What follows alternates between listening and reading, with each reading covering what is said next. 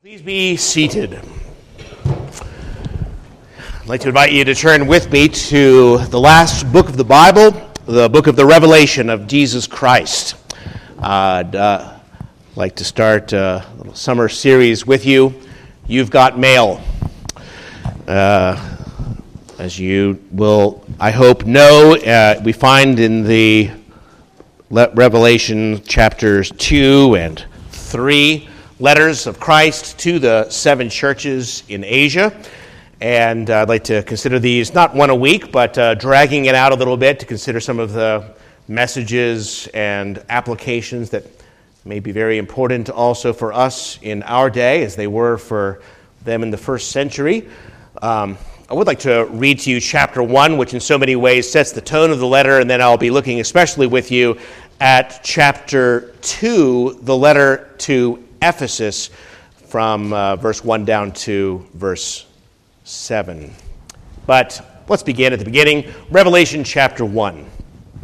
The revelation of Jesus Christ, which God gave him to show his servants the things which must shortly take place. And he sent and signified it by his angel to his servant John, who bore witness to the word of God and to the testimony of Jesus Christ, to all things that he saw Blessed is he who reads and those who hear the words of this prophecy and keep those things which are written in it, for the time is near. John, to the seven churches which are in Asia, grace to you, and peace from him who is, and who was, and who is to come, and from the seven spirits who are before his throne, and from Jesus Christ, the faithful witness, the firstborn from the dead, and the ruler over the kings of the earth, to him who loved us and washed us from our sins in his own blood, and has made us kings and priests to his God and Father, to him be glory and dominion forever and ever. Amen. Behold, he is coming with clouds, and every eye will see him, even they who pierced him, and all the tribes of the earth will mourn because of him. Even so, Amen. I am the Alpha and the Omega, the beginning and the end, says the Lord, who is, and who was, and who is to come, the Almighty. I, John, both your brother and companion in the tribulation and kingdom and patience of Jesus Christ, was on the island that's called Patmos for the Word of God and for the testimony of Jesus Christ. I was in the Spirit on the Lord's day and I heard behind me a loud voice, as of a trumpet, saying, I am the Alpha and the Omega, the first and the last. And what you see, write in a book and send it to the seven churches which are in Asia to Ephesus, to Smyrna, to Pergamos, to Thyatira, to Sardis, to Philadelphia, and to Laodicea. Then I turned to see the voice that spoke with me. And having turned, I saw seven golden lampstands, and in the midst of the seven stands one like the Son of Man, clothed with a garment down to the feet, and girded about the chest with a golden band. His head and his hair were white like wool, as white as snow, and his eyes like a flame of fire. His feet were like fine brass, as if refined in a furnace, and his voice as the sound of many waters. He had in his right hand seven stars. Out of his mouth went a sharp two edged sword, and his countenance was like the sun shining in its strength. And when I saw him, I fell at his feet as dead. But he laid his right hand on me and said to me, Do not be afraid. I am the first and the last. I am he who lives and was dead, and behold, I am alive forevermore. Amen. And I have the keys of death, excuse me, of Hades and death. Write the things which you have seen, and the things which are, and the things which will take place after this. The mystery of the seven stars which you saw in my right hand, and the seven golden lampstands is this The seven stars are the angels of the seven churches, and the seven lampstands which you saw are the seven churches the passage for tonight. To the church, excuse me, to the angel of the church of Ephesus, write, These things says he who holds the seven stars in his right hand, who walks in the midst of the seven golden lampstands.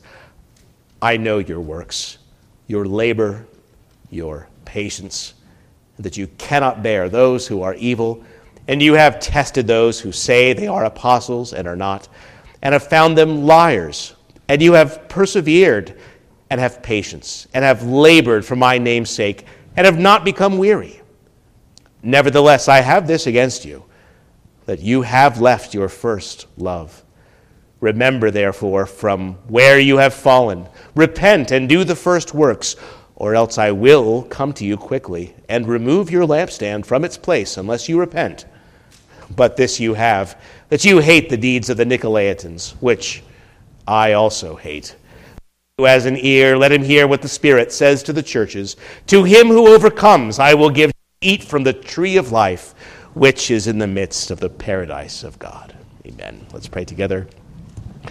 Our Father in heaven, even as the Lord Himself gave this blessing to those who had heard and read the words of this prophecy and keep the things that are written in it, so we pray that you would bless us likewise, as so many years since we turned back to these words, that we might hear again from our Lord Jesus Christ, consider our ways, and pray that you would be more and more pleased with us as we, your church, seek to serve you today with the power that you supply by the Holy Spirit. We pray that you would therefore bless our study in the name of Jesus. Amen. Well, in the spring of AD 61, on a sandy beach in the Mediterranean, the elders of the church in Ephesus were weeping as they said goodbye for the last time to their beloved friend Paul. He was the first Christian missionary to Europe. And every one of those, uh, to Ephesus rather, and every one of those elders owed him their very lives. He'd lived with them, you remember, for some three years, teaching them publicly and from house to house, testifying, he says, of repentance toward God and faith in our Lord Jesus Christ. But he said, Now from this time on, you're not going to see my face again.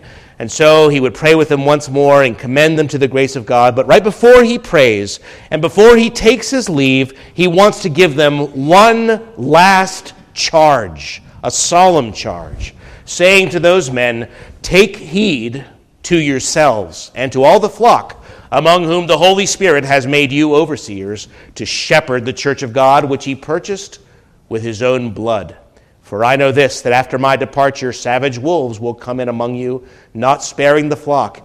And also from among yourselves, men will rise up speaking perverse things to draw away the disciples after themselves. Therefore, watch and remember that for three years I did not cease to warn everyone night and day with tears. So now, brethren, I commend you to God and to the word of his grace, which is able to build you up and to give you an inheritance among those who are sanctified. I have coveted no one's silver or gold or apparel. Yes, you yourselves know that these hands have provided for my necessities and for those who are with me. And I've shown you that in every way, by laboring like this, you must support the weak. And remember the words of the Lord Jesus that he said, It is more blessed to give than to receive. And then he kneeled down and prayed with those men. And after more tears and embraces, the Ephesian elders walked Paul to the boat and watched their spiritual father set sail. And right then and there, those men must have looked each other in the eye and swore by the living God that they would never permit such wolves, those unorthodox men in sheep's clothing, to corrupt the blessed church of God, which he purchased with his own blood. A wonderful phrase that I won't get into now. But if you knew then that the Lord Jesus was, a few years later, to write to the churches in Asia, and you asked which one would you expect to be commended the most? Which one do you think would be the most faithful?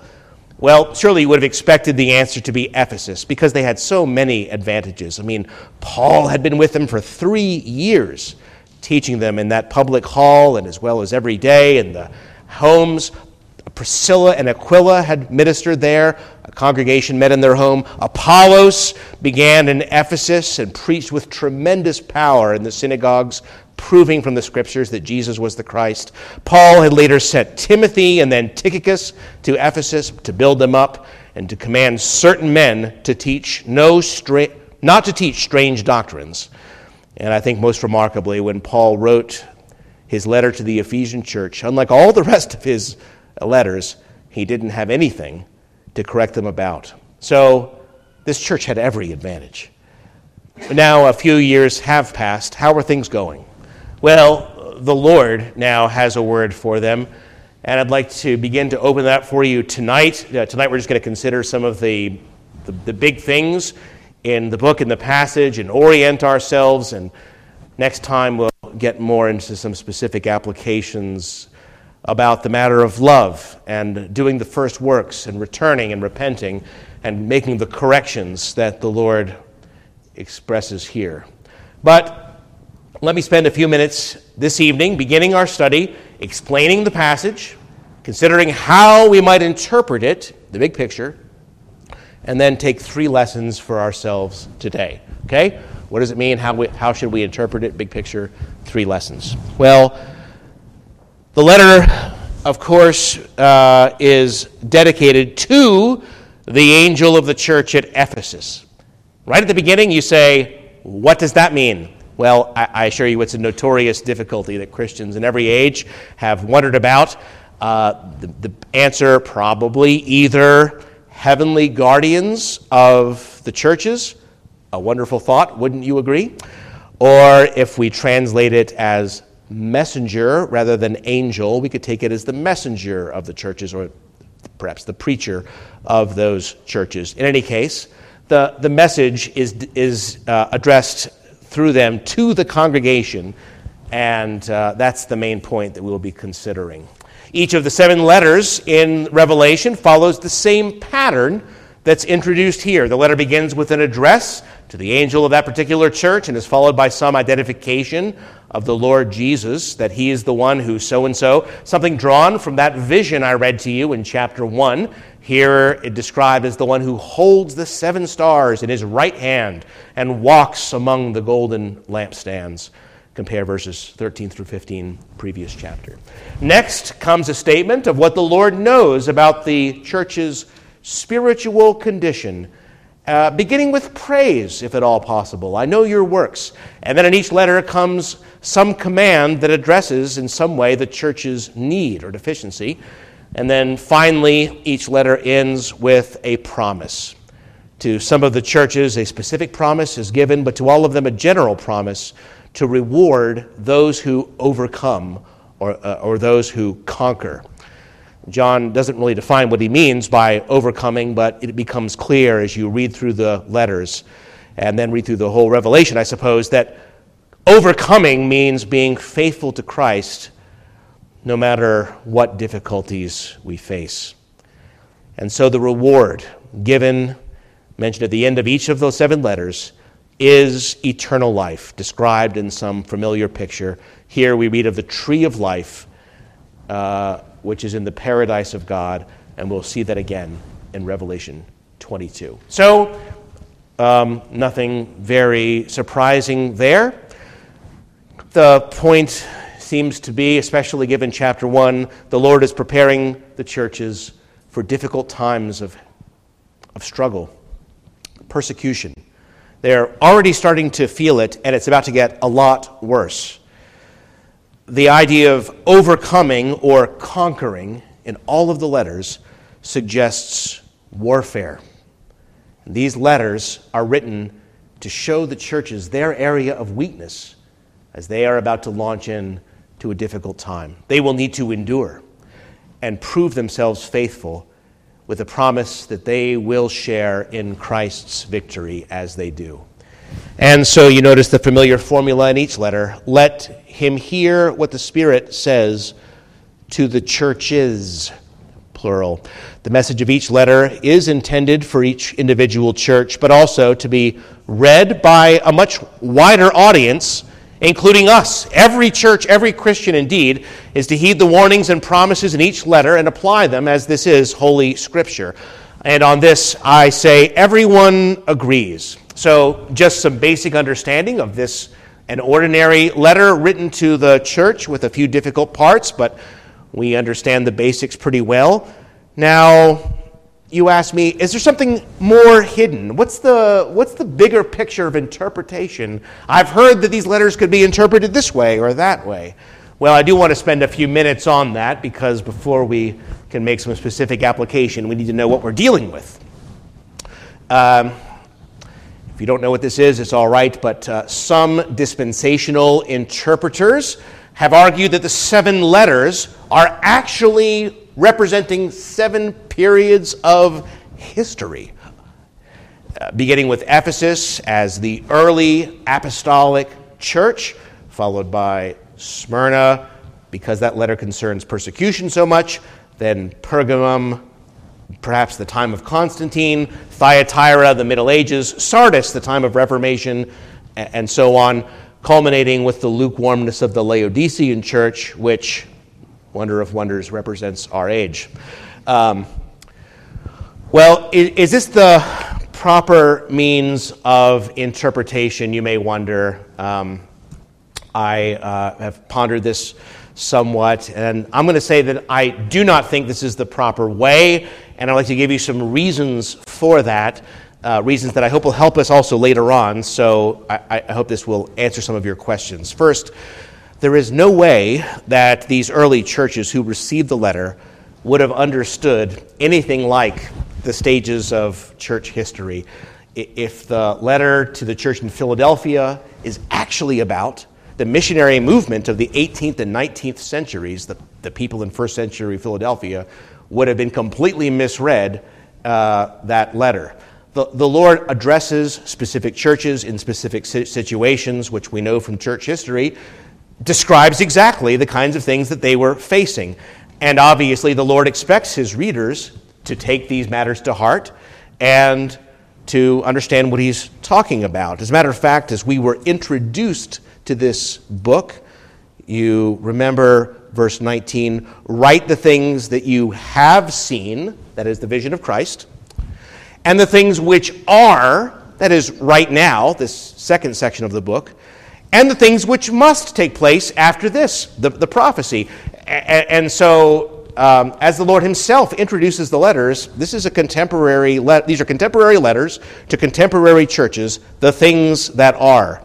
Um, secondly, another matter that may help you that that that approach where you, you make every part of the book a mystery, that's not the way to read apocalyptic literature. Yes, uh, this kind of literature is common in uh, the Jewish writings of the time. Also, you'll find it in various portions of the Old Testament for uh, Daniel, Ezekiel, and so forth. And in apocalyptic writing, uh, Daniel, again, a uh, very common example that I can hopefully uh, refer you to, you, you have typically the, the, the first section explaining some of the some of the issues or the history that's very clear, it's very plain, it's written in the ordinary historical style.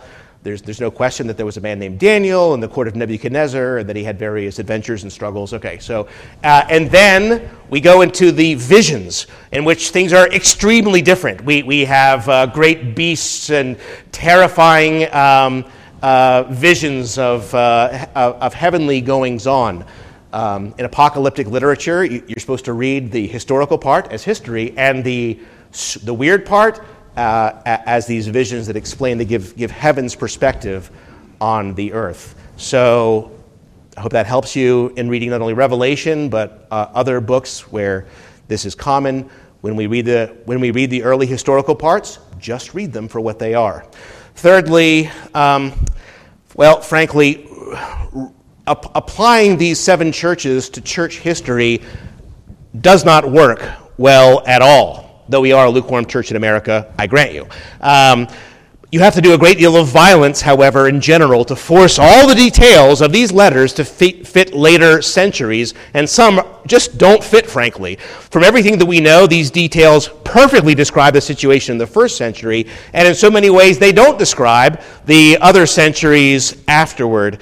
And uh, we shouldn't try to be hammering, hammering out these uh, details. What does this mean? What does that mean?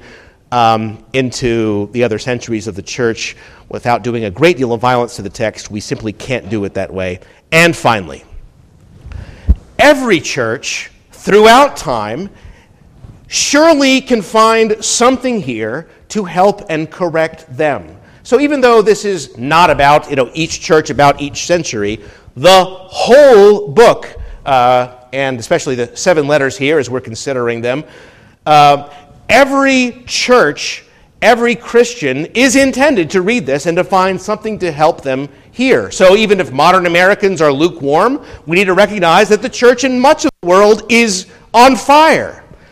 It's not necessarily talking about any specific time and place, but if the lukewarm shoe fits, wear it. The church as a whole was much more lukewarm at various times in the Middle Ages, for instance.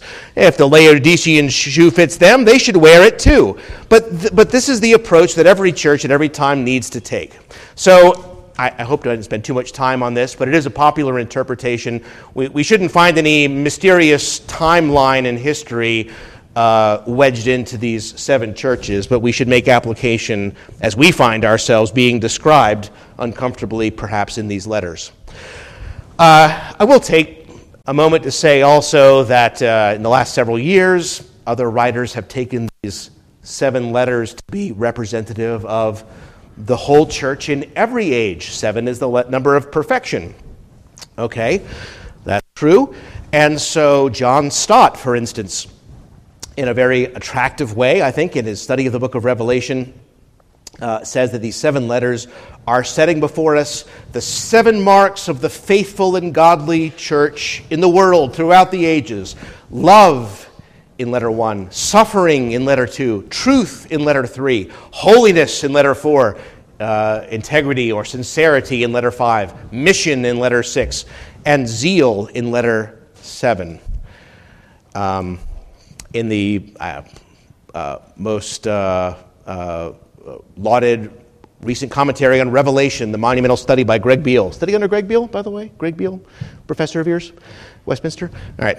Uh, the author concludes all seven letters uh, are actually really about the same thing as set before one mark of the ideal church, that is to bear a faithful witness to Christ in the pagan world around us. Well, um, I think we're on a little safer ground to say that uh, surely all these, all these marks of the church are to characterize all the churches in the history of the world. And it's, it's hard to say if, if these seven marks um, are intended to, uh, to be the complete spectrum. I, I think that's probably saying too much, but I think we're getting a little uh, further away from the point. The great significance of these letters is that they are addressed to seven real churches. And we are uh, to read them in their historical context, but these are intended as scripture to correct and inform the church in every way. Uh, I don't think we're going to take a complete uh, ecclesiology or doctrine of the church from these seven letters, as perhaps some have described, but I think that we can certainly learn what the Lord thinks of various churches at various times and apply them to ourselves. So I'm just going to put this out before you. That's going to be my approach. This was a letter for that church at that time with those needs. And is the shoe fitting? Well, let's apply ourselves then to the word. Okay, so we've handled the matter of the, the basic layout, getting the, getting the map before us uh, how we should read the map. Um, is, is, there some, you know, uh, mysterious, hidden uh, way to read these letters? Uh, no, I don't think. But now the application. And these are very practical letters. This is the point. Given the unmistakably direct spiritual character of each of these individual letters, the churches then as now are surely intended to read them and to, to say, uh, Lord, is it I? Lord, uh, what would you have me to do? We would wonder, based on this, what would the Lord say to the angel of the church of the New River Valley? or the angel of the church of Redeemer specifically? What do you suppose he would say? What would the Lord commend us on, certain aspects of our life and work? How would the Lord encourage us? And in what way would he call upon us to repent? Well, that is going to be our approach, and I would like to take three lessons now for the rest of our time from this letter just trying to set out some of the major themes into which we'll dive uh, starting next week. My, my first lesson for you from the passage is that we must give ourselves to the work of the Lord. We must give ourselves to the work of the Lord. The Lord commends his people here for their works. That's clear enough. Verse 2 I know your works, your labor, your patience or perseverance, and so forth. You'll notice that it comes up again in verse 5 as he uses that same word. Some of you don't have it translated that way, but uh, works it is. Repent and do the first works. In fact, you'll notice that every letter, all seven, have this familiar beginning to it. To the angel of the church in Smyrna, write, so forth. Uh, verse 9, I know your works. To the angel of the church at Pergamos, write, and so forth. I know your works. All the letters begin with such an emphasis as our Lord urges them to labor on. Indeed, in the church, in case of the church in Ephesus, which we'll be considering, urges them to repent, and to do the works that they did at first. Um, one man writes The counsel of the Savior is to do the first works, is to engage at once in doing what they did in the first and best days of their piety, the days of their espousal to God. Let them read the Bible as they then did. Let them pray as they did then. Let them go forth in the duties of active benevolence as they did then. Let them engage in teaching a Sabbath school if they did then. Let them relieve the distressed, instruct the ignorant, raise up the fallen as they did then. Let them open their heart, their purse, and their hand to bless a dying world as it was in this way that they manifested their love then, so this would be better fitted than all other things to rekindle the flame of love when it's almost extinguished.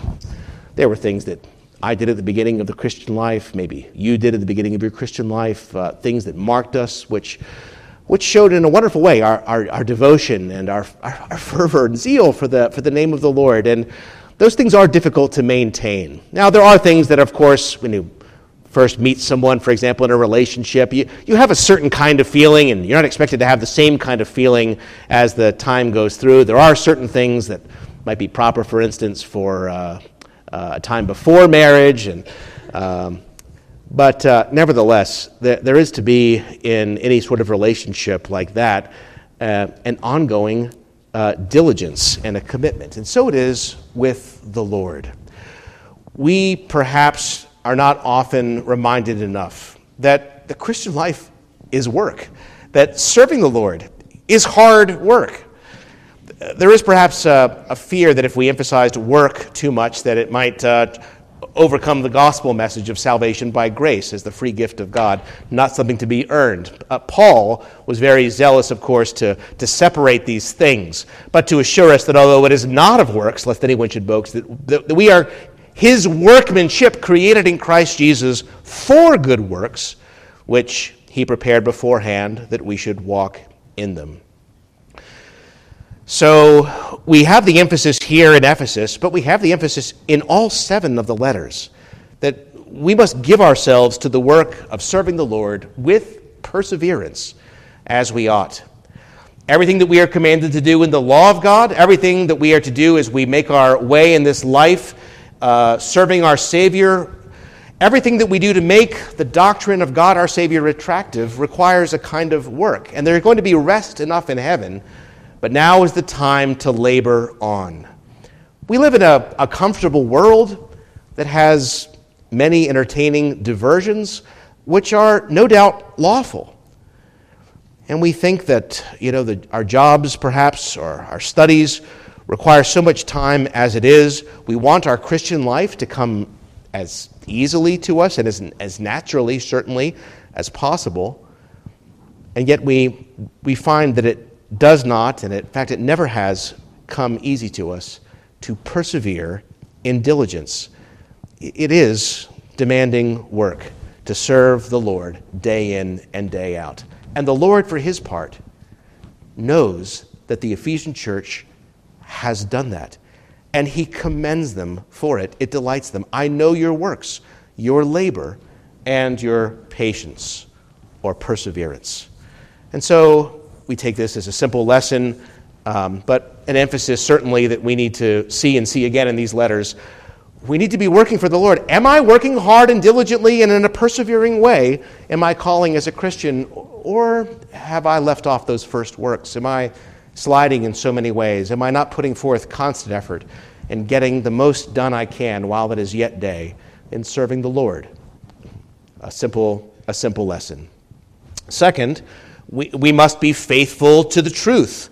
It's the second thing that the Lord brings up. He says, I know that you can't bear with those who are evil, and you've tested those who say that they are apostles and not, and have found them liars. Uh, and you also hate the deeds of the Nicolaitans. Well, this is what the Ephesian church is commended for twice.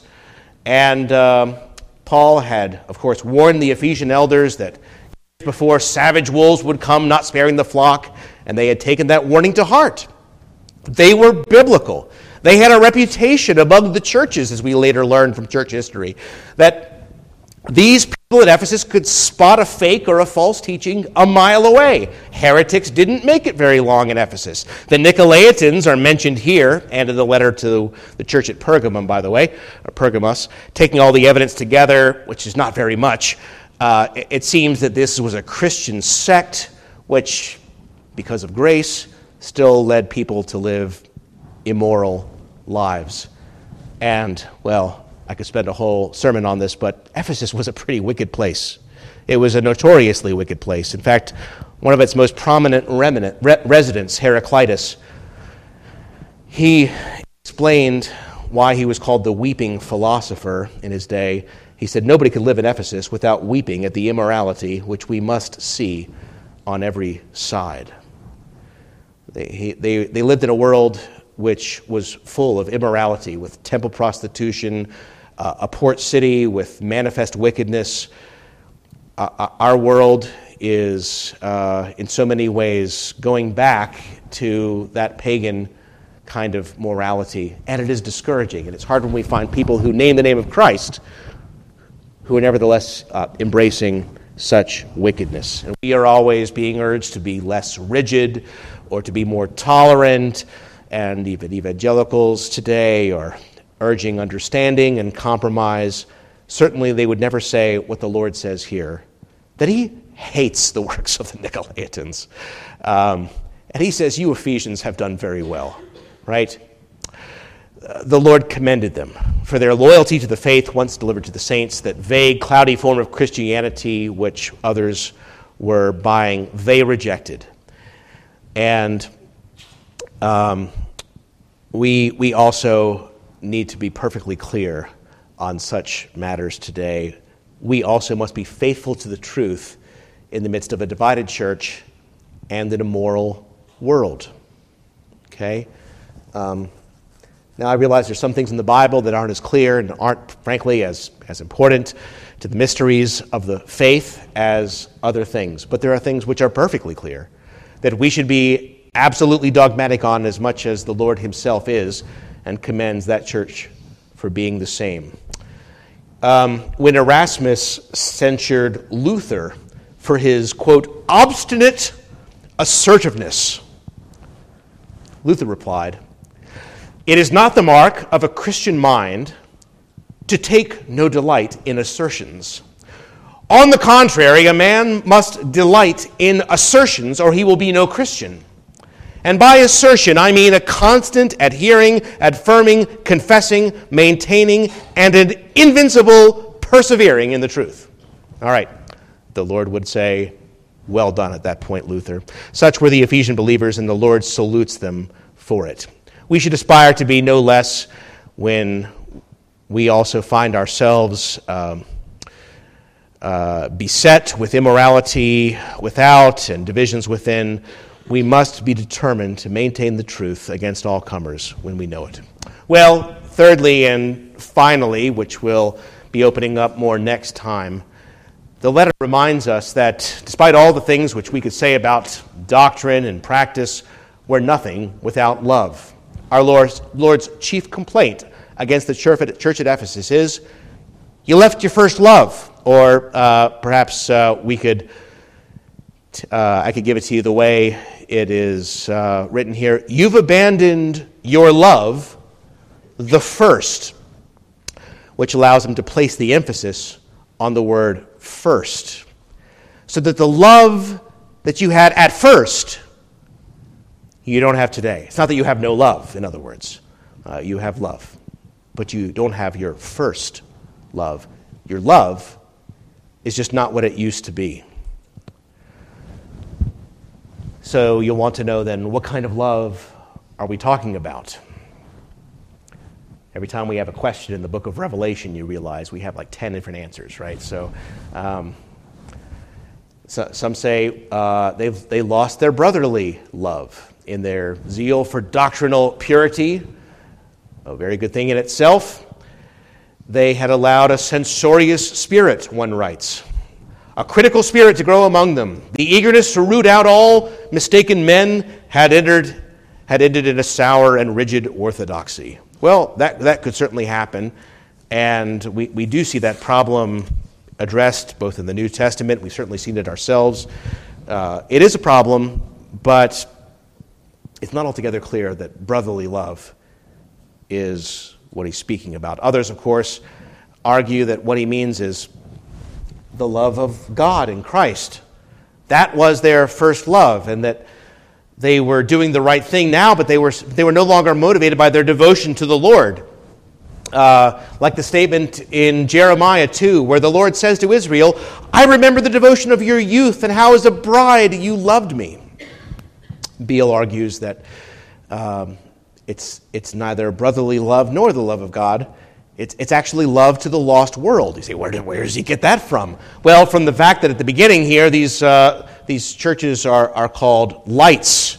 The identification of Christ at the beginning of the letter is the one who works among the lampstands. And the threat, should they fail to repent, that he would remove their lampstand. He is speaking to Christians in the world, in other words, as light bearers, and points out that the lampstand and the witness are occurring together uh, here in Revelation 11. And the entire thought is hearkening back to the Lord's remark about a lamp being put on a stand that's intended to give light to those who are in the house. Where is your love for the dying world? So, those are the options. What's the correct I- interpretation? Uh, frankly, I, I don't think it makes a great deal of difference what we choose because these three forms of love are presented to us as one in so many ways in the Christian life. That is to say, we don't have and can't have any true love of others that doesn't originate in the love of God in Christ. And anyone whose heart is so full of love that the love of Christ would compel them, therefore, to uh, bring others uh, to the Lord as well, as Paul mentions. So, in other words, I'm saying I, I, think that we should take this as Christian love in general, love in general, so that certainly, yes, starts above and certainly is expressed among the brother, brothers and uh, to the world. And if we don't have one, we're not going to have the others as we have either. They're all tied up together. And the Lord's emphasis does seem to be uh, general here. You've lost your first love. Okay. Don Carson wrote an article called A Church That Does All the Right Things, but, put it this way, this church is still proclaiming the truth, but they no longer passionately love Him who is the truth. They still perform good deeds, but no longer out of love, brotherhood, and compassion for others. They persevere, excuse me, they preserve the truth and witness courageously but they forget that love is the great witness to the truth. It's not so much that their genuine virtues have squeezed love out, but that no amount of good works, wisdom, and discernment in matters of church discipline, patient endurance in hardship, hatred of sin, or disciplined doctrine can ever make up for lovelessness.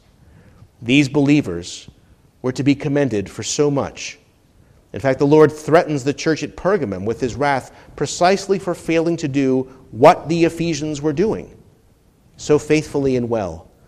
But hard work and devotion to the truth can't make up for a lack of love. Sometimes we feel like, okay, uh, Lord, perhaps I don't have this virtue or I'm not doing that thing, but I'm doing other things. And the Lord, in these letters, uh, puts a stop to us and to our churches comparing strengths to weaknesses and seeking to balance them out. No, he says, this is good, this is good, this is good. But he puts a, a shuddering stop to the idea that since we're doing these things so well, we can do without this, especially love. We are nothing without love. Are you and I deficient in love? I say, of course we are. And we are to make up that deficiency and rekindle that love, as the Lord tells us explicitly in verse 5. Not just by attempting to work up some emotion or theorizing about what love means, but specifically by repenting and doing the things that we did at first. That's the challenge, and I'll be taking that up next time. Simply to say that all churches are subject to mixture. There's never been a perfect church on earth, but Christians and churches are being told in no uncertain terms that they must take their calling seriously and they must not neglect fundamental matters of faithfulness like love. In conclusion, the church then in Ephesus may have been tiny in that city of some 300,000 people in the ancient world, that massive city. Here's this small group of insignificant people, persecuted and afflicted. And, and what, what Revelation shows us, even from the beginning, but then especially as we go on, is that despite the way things look, the church is the center of God's plan for the whole world. The entire course of human history is unfolding as it is because Christians carry the future with them. The Roman Empire will soon be gone. The church will stand forever. Many people of that time had no idea that it was so. They looked at things as the world saw them, and, and they thought that, well, there was no great reason for all that was happening in the world, but in fact, this book takes us to heaven where we see the real rule, the real authority, the real power, and how the Lord is keeping this little fledgling group as the apple of his eye, preparing them for a very difficult time ahead by showing them their weakness and seeking to correct what is lacking in them by such a reproof. The future will be all about her. And the reality that he sets before hearers and readers is a counter reality to the appearance of the way things look in the world.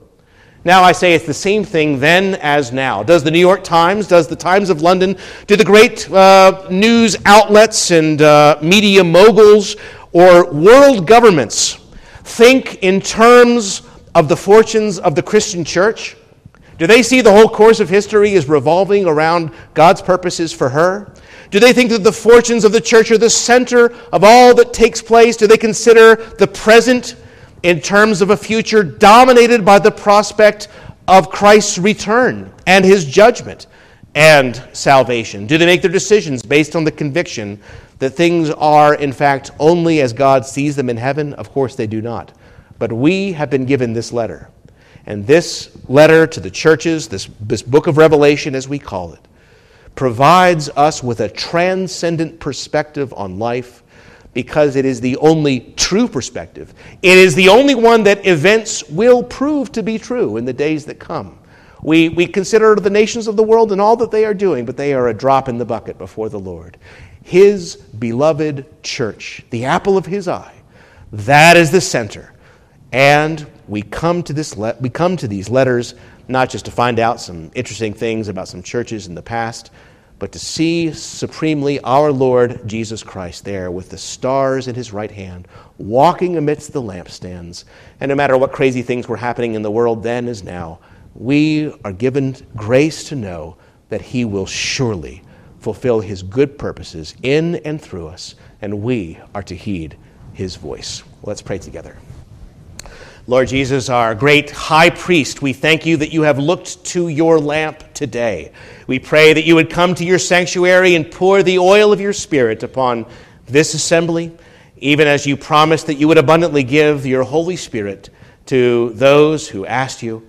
Do not leave us as beggars. We pray that you would continue your work in trimming out of that great lampstand the impurities of the wick, that her light would shine with a holy brilliance, and that in persevering, we might bear a faithful testimony no matter what should await us. For worthy is the Lamb that was slain to receive power and riches and wisdom and might and honor and glory and, blessing.